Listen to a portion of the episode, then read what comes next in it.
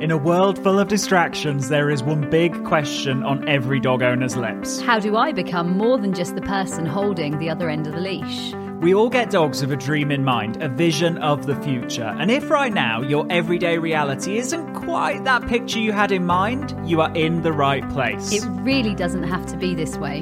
You absolutely can and will be more to your dog than just the person who gets in between them and the world. The key is you need to be more sexy. More sexy than the neighbourhood cats. More sexy than the jogger in the park. More sexy than that half eaten hamburger they just found on the floor. And yes, even more sexy than the dog across the road. I'm Tom. And I'm Lauren. Together, we're absolute dogs. And you're listening to the Sexier Than a Squirrel podcast.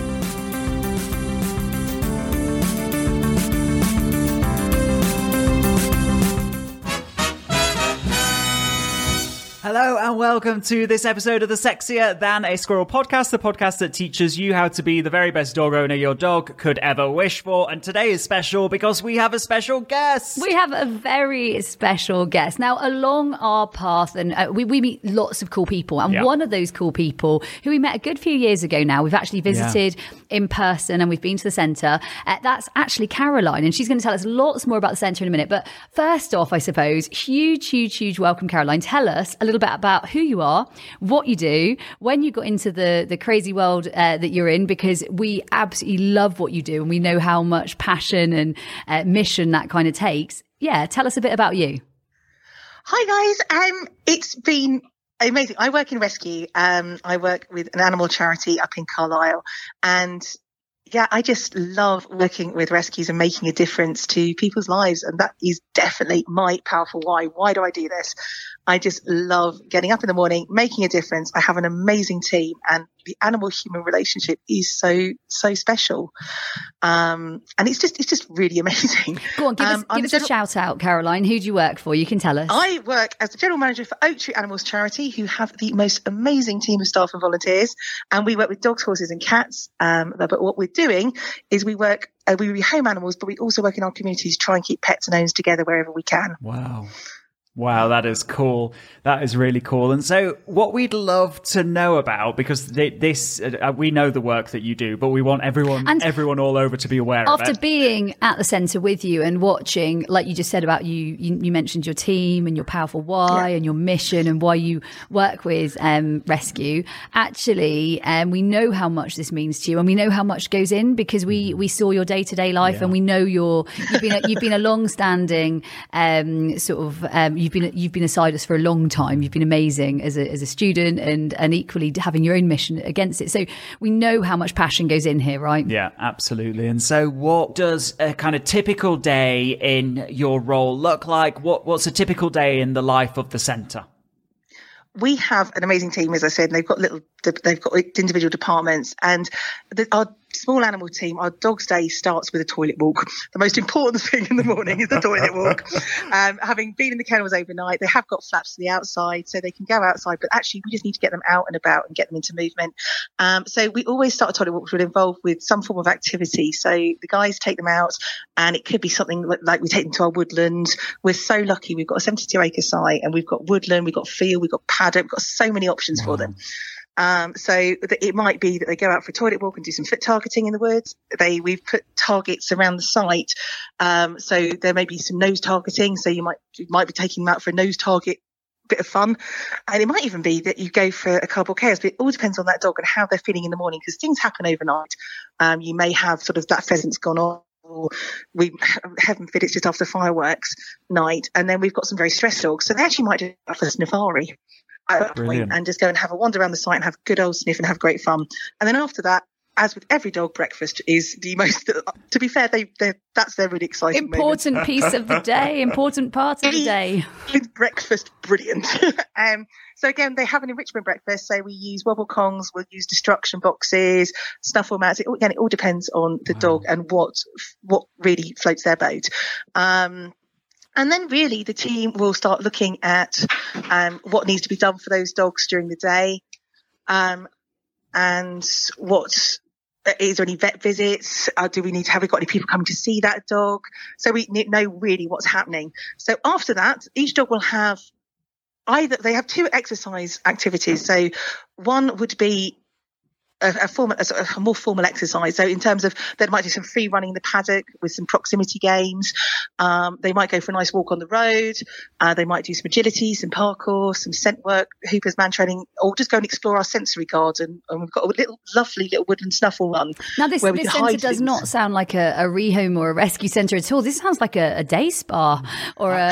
I want to book myself in. Yeah, we're ready. We're ready. We're all in. Um, and, and I mean, so so you you've you've come about this in obviously tr- traditionally was a rescue um, center, and at the same time, this sounds like it's been repurposed, and, and you guys sound like you're like rocking it with a whole new way. Like like these these don't sound like typical um, typical days, right? Like this sounds pretty special. No, it really is a typical day. I love that. Really, I love that. It's really important that every dog is an individual. Every dog's got its own personality, its own needs and our job as a rescue and rehoming centre is to find the right home for that dog without it coming back. You see so many dogs in rescue going out, coming back, going out, back, going out. And what we want to do is get the right matches, really know our dogs, and actually chill them out. A rescue environment is not somewhere any dog wants to be. It's not, it's, every dog wants a sofa, let's be honest. Um, and what we're looking for is to give them a, as much of a chill out in our environment as we can, really our dogs, our dogs get assigned a caseworker. Um, so they will take them from the point of intake to the point of really getting to know them and beyond, because it's important that we continue that lifelong journey with them. Because our aim is to, once an animal's found that right home, is to keep it in that right home. So give me an example, Caroline, of, um, and, and obviously we're thinking typically dogs, although obviously absolute cats is in the making. um, but we are thinking of typically dogs. Um, give me an example of, of how might, a dog might find their way to you. So how they might find their way into the centre in the first place, right from, I don't know, examples of maybe, maybe young dogs dogs through to adult dogs through to older dogs or maybe senior dogs like tell me how they might get to you a few of the um, scenarios that might end up um, with you guys Absolutely. Most of the dogs come, but there's such a variety of ways that dogs come to us. Um, most of them will come through a phone call from somebody. It could be an agency worker, it could be the owner, it could be the owner's support worker, it could be any anyone who phones us. Um, and our first question has to be: is is this animal really up for adoption, or is rehoming the right thing, or is it something we can provide as a community to the community out there. So, for example, is it just a training thing? Is it something we could actually provide a trainer for them to keep them in that loving relationship? Because no one gets a pet to give it up. Mm-hmm. So, what we want to do is first assessment is is rehoming the right pathway or is there another one? Um, assuming rehoming is the right pathway, then what we would do is yeah, they just come from all sorts of different environments. It could be behaviour issues, um, so things like separation anxiety, particularly we're seeing at the moment um, as people return to work. Uh, we're also seeing some people being, some dogs being fairly overwhelmed by coming into, uh, but people being at home twenty four seven. Um, so their whole life has changed and turned up and where they had the sofa to themselves, they've now got families sitting there. Um, so that's that. so it, it, it's very very confusing. So we're seeing dogs coming in from there. Sadly, we're also seeing dogs coming in for financial reasons, um, relationship breakups. And we do have, as a charity, we have a fostering program to support those who are fleeing domestic violence um, or who are homeless. And ideally, our aim is to try and provide short term soft, uh, fostering so that once these owners get back on their feet, they can go back uh, so that they get their sort of companion back but actually sometimes it doesn't work out and we do have to rehome them through that route as well. Mm-hmm. So there are so many different ways that we get dogs and there isn't really a typical one. No, it's great. It's, wow. it's, it really is great to great to hear the variety of yeah. reasons. Really, I, I, something that really excites me about everything that you're saying, Caroline, is that you know these dogs they've come from um, potentially environments where they they kind of were were not in control of their environment, let's say, and then they they're moving to a rehoming centre, and therefore they'll feel even less like they're in control of the environment. And yet, what you describe in their typical day of you know nose targeting activities, of cardboard chaos, of, of um, foot targeting, you know two feet up stations.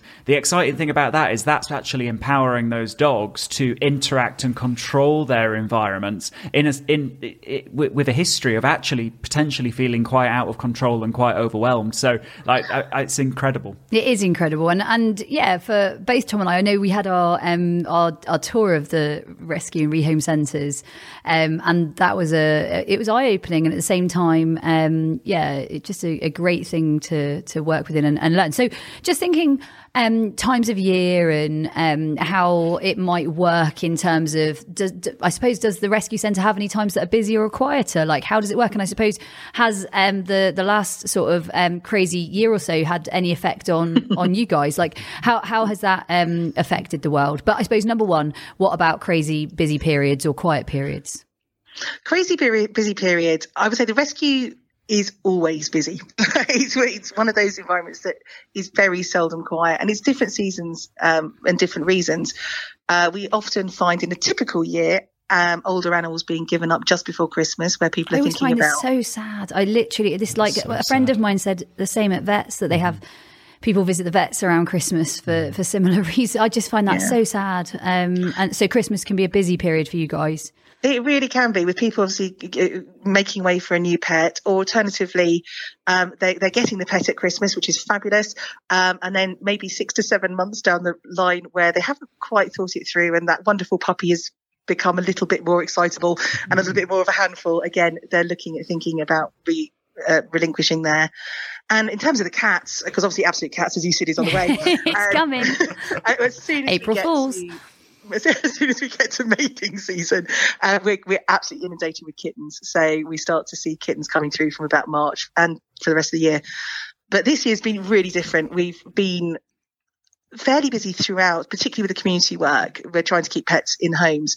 Um, in terms of relinquishment, it's been actually been a little bit quieter this year, as people have found the time what we're all concerned about in the rescue world is actually when life starts to get back to normal and people have to start going back to work or changing their patterns. Then we're going to start seeing some of the issues that we're anticipating, such as the separation issues, or actually, have I got the time for this animal? And I'm afraid we're all expecting a little bit of a boom early next year um, in the UK, where we are going to see animals coming in for adoption. And in terms of um, you guys, your um, your setup, your team, who you guys are, you you I suppose you're ready to be flexible and adapt to change, and know that I suppose there's never a typical day, right? Like so that actually works really well within the way that we learn, the way that you guys are. I know you guys are game changers. I know you're all uh, very much in the the game changer world with us. I suppose you flex and you adapt to whatever the needs are as much as you can. Absolutely. Every day is different. Every animal is different and every owner is different. And so we are so fortunate. We've got um, 37 staff and 217 wow. volunteers, actually, when I last looked wow. at our books. Wow. And each and every one of them contributes amazingly to the life of our charity. And this is an evolving world, and it has been since I've been involved in rescue as well, and, and beyond that. And different challenges are faced every year. So we have to adapt, we have to innovate because our job as a charity is to serve our community and serve the animals and owners in our community. So we need to adapt to their needs, respond to their needs, and find the right solutions.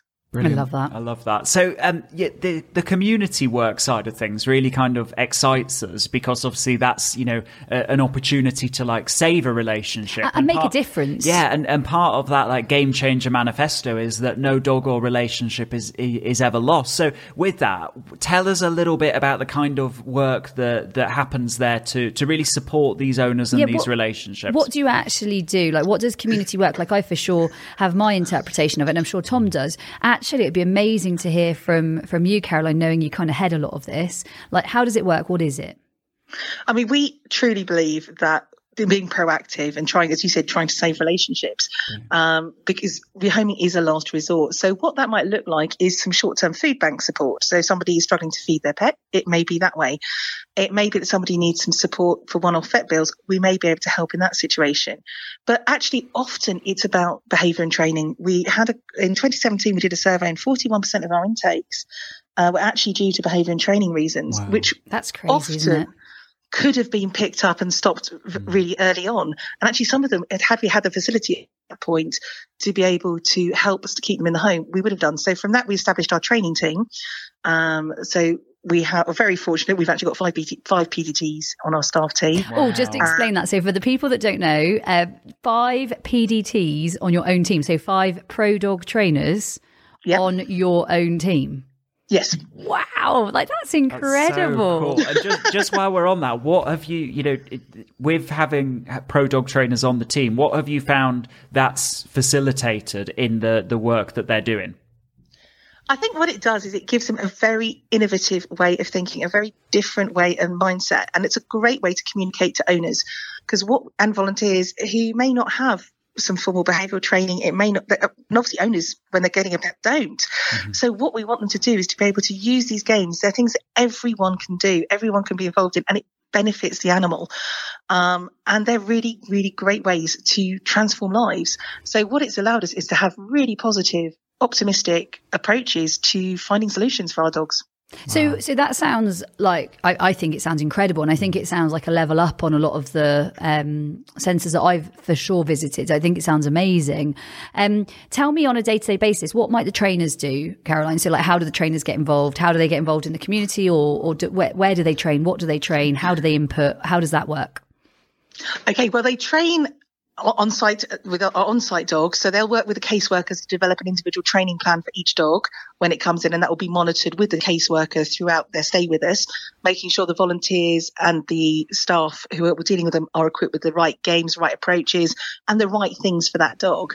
Um, and from that, we'll then also work with a new owner when they come to our centre wow. to make sure they're equipped with the right games and actually understand how to apply them and why they're applying them because that's a really key thing is actually they understand what they're doing and why they're doing it and how this will progress them to have a real long-term relationship.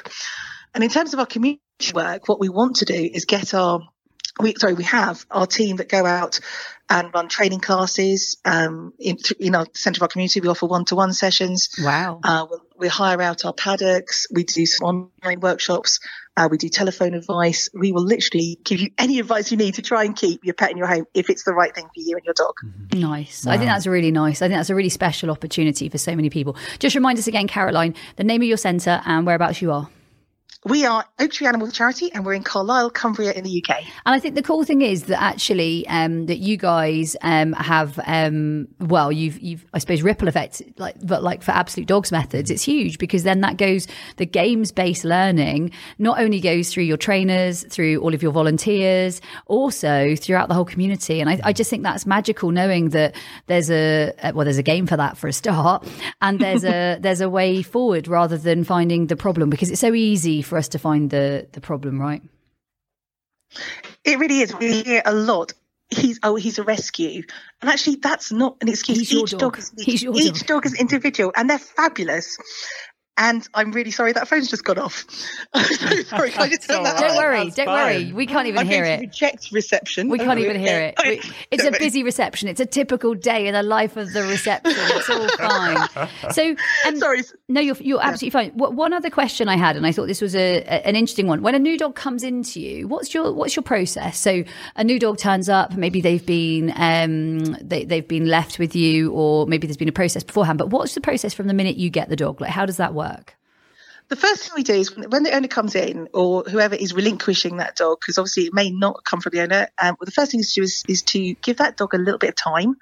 Um, if there's anything that's absolutely obviously we need to get a vet to, then we would deal with that. But actually, if we can, let's let the dog settle in. Let's let the dog start getting calm. So we'll start doing some some of the calmness protocol work. We'll give them something in uh, some passive enrichment toys. Um, we will just really try and get them settled in their their cage or their pen, depending what's on the species or the field, before we start working with them. Um, and then we get a caseworker will get to know them. They will sit with them. They will get to know them. They'll start assessing what needs to happen to that animal. And only when the animal is settled in would we start looking at some things like the more the more invasive veterinary work. Um, and that on average can on average is about that's about three days. So it's not it's not a huge amount of time, but it's just getting the right process and the right speed for that dog. Um, because as, as I said earlier, every dog is an individual and it's really important we work at their pace. Obviously, as a charity, what we want to do is minimize the amount of time they spend in the rescue environment because it's as if every dog wants a sofa. Um, but we obviously need to make sure that we're not overwhelming an animal and we're working at their pace. Mm-hmm. But while that's going on, our caseworker will be talking to people who are looking for dogs. They'll be thinking, oh, I spoke to that person last week. Actually, that might be a great match for this dog. And starting to develop how that dog's plan can go moving forward. Wow. it sounds it does sound like an incredible process and it sounds like you've absolutely nailed it. Like you know you know where you're going. So if there was anything you could say to an owner who had um, or was considering um, getting a, a, rescue dog in the future or a rehome dog in the future, what would you tell them? Well, firstly, you're fabulous for giving a dog a second chance. Um, so many of the dogs we see aren't here for their own for any reason of their own. They haven't got behaviour issues. Something's happened in the owner's circumstances that meant they've ended up in a situation in a rescue centre. So, firstly, thank you for doing that. And the second thing is train that dog in front of you and that really is the key message. Please don't give him a label because actually he isn't the rescue dogs are fabulous. We've got ex-rescues here that are in the local mountain rescue team finding people and saving people. Wow. We've had we've had rescues um, entering high level agility competitions actually even one um, performing at Crufts. So you do see some amazing rescues. Every dog has potential and mm. find the right avenue and talk to people, including the rescue centre who will have rehomed that dog to you to see if you can get the right outcome for that dog. Oh, it sounds it sounds incredible. And it was only last week actually um, that I was working um, with the police force, and one of the dogs that found quite a large, substantial amount of money was in fact uh, previously a rescue dog. So um, yeah, I completely um, love what you the, the message you give um, there, Caroline. I think that's really special. So, other than that, Tom, any final quizzing for our Super Caroline, got, who is yeah. the oh, got one. I've he's got, got one. one. I've got one. What would you say, Caroline, were kind of your top three games that you think are especially kind of transformational with the the rescue dogs that you work with? Top three games. I think one of the first things we do is it, it's a proximity game. So middle is always something that is such a great neutralizer for what we're doing and we gets that proximity uh, and also is a great thing. So middle definitely. Um, when a dog first comes into a rescue centre, we often play Go Commando. Um, because you do what, what again, Caroline? We, we go Caroline, Commando. We can't say things like that on this. Shh, it's not the place for that. Our, our team and our volunteers will work with the dog around us, getting used to being comfortable, particularly with the caseworker, mm-hmm. and we can start to gauge how a dog is how confident they are. Now, now just to, to just do? to clarify for everyone, Go Commando. For those of you that are not lucky enough to be part of the training academy or pro dog trainer, Caroline is not getting her kit off. No, behave yourself. That, that would scare that the people is, away. Caroline is most definitely playing a super cool game where basically what we're looking for is our dogs to to climb all over us. Now, if you're not already part of the training academy, that's something you might want to explore later. But just like you said, Caroline, Go Commando is a game of confidence, right? It's a game of um, actually sort of seeing where we're at. Yeah. Absolutely. And another really great game that we love to use in the centre a lot is Cardboard Chaos. Nice. Uh, again, getting them a chance to have a look through boxes. And we can gauge a lot about a dog from its reactions to that game. So we can start to look at actually how confident is that dog. We can build that dog's confidence. What do they like to explore? What do they like to do? How do they approach? And you can really get a picture for where that dog is and where mm. you need to go with your training. I, so those oh, would be my top love, three. I love the fact that the ripple effect of the games is like really in so many different spaces. Like I think that's so exciting when you say, look, cardboard chaos, it rocks. And I'm thinking, wow, only a few years back we hadn't even really like had this as I, I love it. I love it. It really it does excite me. Well, I love the fact it's also a huge excuse to shop on Amazon. There you go. There you go. Other providers are available. Yeah, no, we're the I same. Literally any cardboard box available.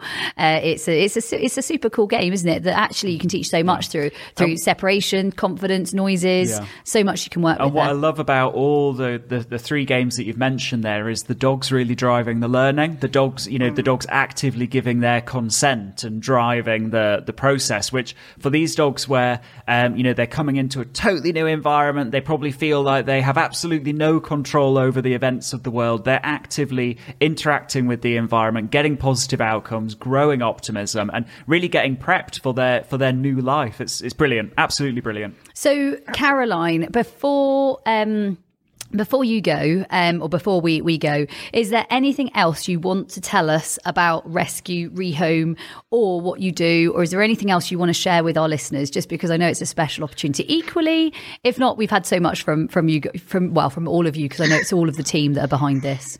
But if there's anything else you wanted to add.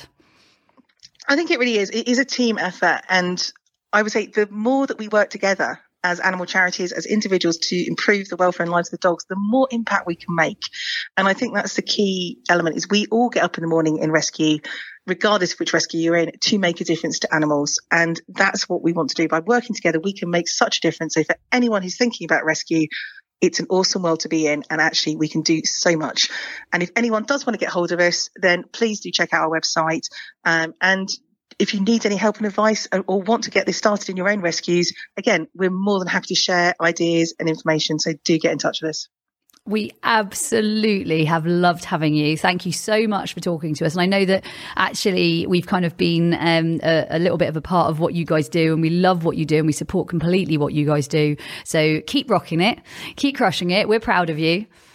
And keep changing lives. Speak to you soon, Caroline. Speak soon, Caroline. You soon. Bye.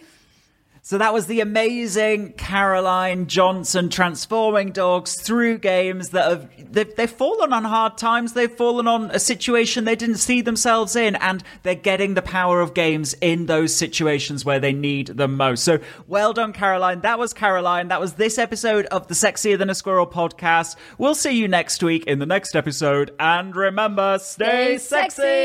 sexy. Hey, before you go, have you taken part in the worldwide Sexier Than a Squirrel Challenge? It's a 25 day online video program, huge energy, amazing community, and over 6,000 people are already taking part. The only question is you know where you are today, where do you want to be 25 days from now? Head to absolutedogs.me forward slash sexy.